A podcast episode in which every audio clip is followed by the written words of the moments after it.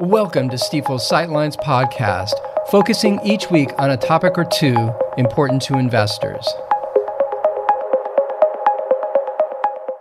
Well, greetings and welcome to the Sightlines podcast. This is Michael O'Keefe, Stifel's Chief Investment Officer. Hey, in this episode, I want to get into kind of the behavior of the stock market and on a related topic, of course, earnings. Um, but let's start with where the market is. So we started the year with a target on the S&P 500 of 5,000, and that would translate for the full year to a total return of a little over 6%. I believe it's 6.3%. As we ended February, as I record this, that was as of the close yesterday. Um, essentially, the market, the the S and P, the target, uh, or I'm sorry, the index level got to 5,096. Uh, so a really strong start to the year. And by the way, that translates to a year to date return, total return of uh, just about 7%. And so this was just a very strong start to the year. There's optimism sort of uh, out there. And in some ways, it's a it's a function a, little bit about earnings, and it's in some ways a, a look back at earnings, but I think more importantly, uh, a look forward. And so, it, coincidentally, we're just uh, towards the end of the earnings season for fourth quarter when companies are reporting. And so I thought, hey, it'd be a good topic to kind of connect these two things. And we'll get into one other topic we've been discussing uh, and look at earnings results. Look, uh, take a look forward, and then relate that back to the market and some of the kind of the influences of this optimism. So when we look back, let's start with the fourth quarter. Fourth quarter results were modestly positive. So the year over year fourth quarter results for 2023 uh, earnings grew just under 4%, 3.9% is the current estimate.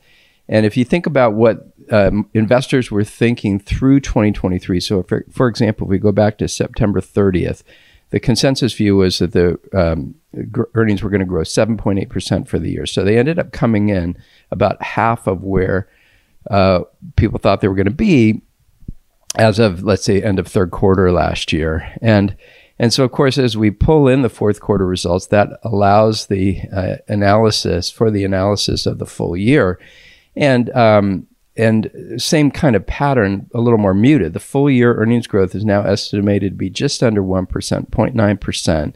When we started last year, the consensus rate uh, expectation was a little over five.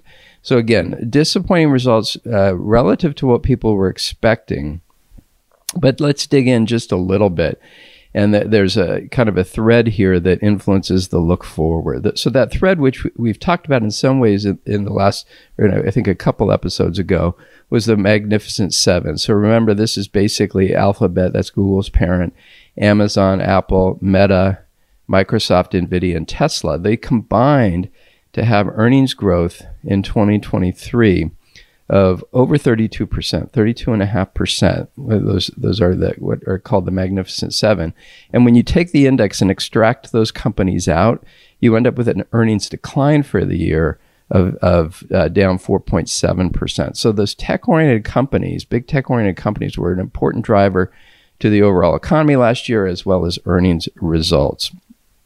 Now, you know, as we look forward, uh, a couple of things to note, and this is this information, this context we're sort of learning as we parse, for example, the the uh, uh, the what's said at these various uh, earnings release uh, calls and webinars and meetings and such, is that um, essentially there's been a shift where you know if you go back a year ago there's a lot of talk about too much inflation supply chain disruptions and you know those comments are still sort of woven in but they're just less common.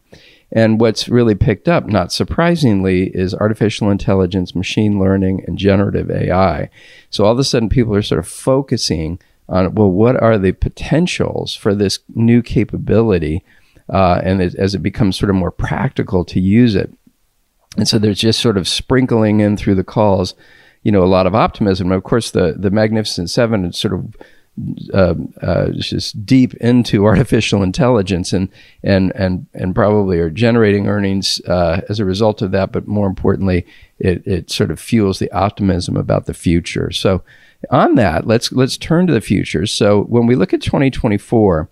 Uh, again, uh, focusing on the S&P 500 as that sort of bellwether index, Earnings are expected to grow uh, just under 11% for 2024. So 10.6%, which is a good number. It's above our long term expected average. And yet, that same pattern um, uh, ensues, it sort of carries forward, not quite as negatively in the sense that if we pull out those magnificent seven from the index, um, then the growth rate is still expected to be positive for the rest of the uh, index, all the companies in the index, but it, it, it sort of falls down to 7.9%, so just under 8%, which still is a pretty good earnings growth rate. And uh, and when we look at the Magnificent Seven, that optimism, that momentum of what happened in 2023 is expected to carry through in 2024 with an earnings growth estimate of just under 24%, 23.7%. Those are big numbers. Now, I will sort of mention that when it comes to our outlook, I mentioned our, our target of 5,000 and uh, kind of the views we've had coming into 2024. We do think that there's a possibility this is a little overdone, meaning probably earnings will disappoint. Maybe they come in, uh, you know, I don't know, let's call it 6%, something like that, but something just a little bit less than uh, what's expected right now. Um, and we'll see how the momentum goes with those bigger tech oriented companies, the Magnificent Seven. But, you know, you know, long story short, we're sort of setting up for in the near term some potential disappointment. So, you know, as people have asked, is the market overvalued? not sure I'd go say that it's in a in a precarious situation, but you know the bottom line is we should expect some volatility. We should expect some downdrafts here and there, and uh, and we'll make our way through the year. But this uh, energy, this uh, uh, efficiency, this optimism that's being sort of injected into the environment, really around uh, the power of artificial intelligence and making that that making us more effective and more efficient at what we do, is is really kind of taking um, not just the market, but it's almost like the economy.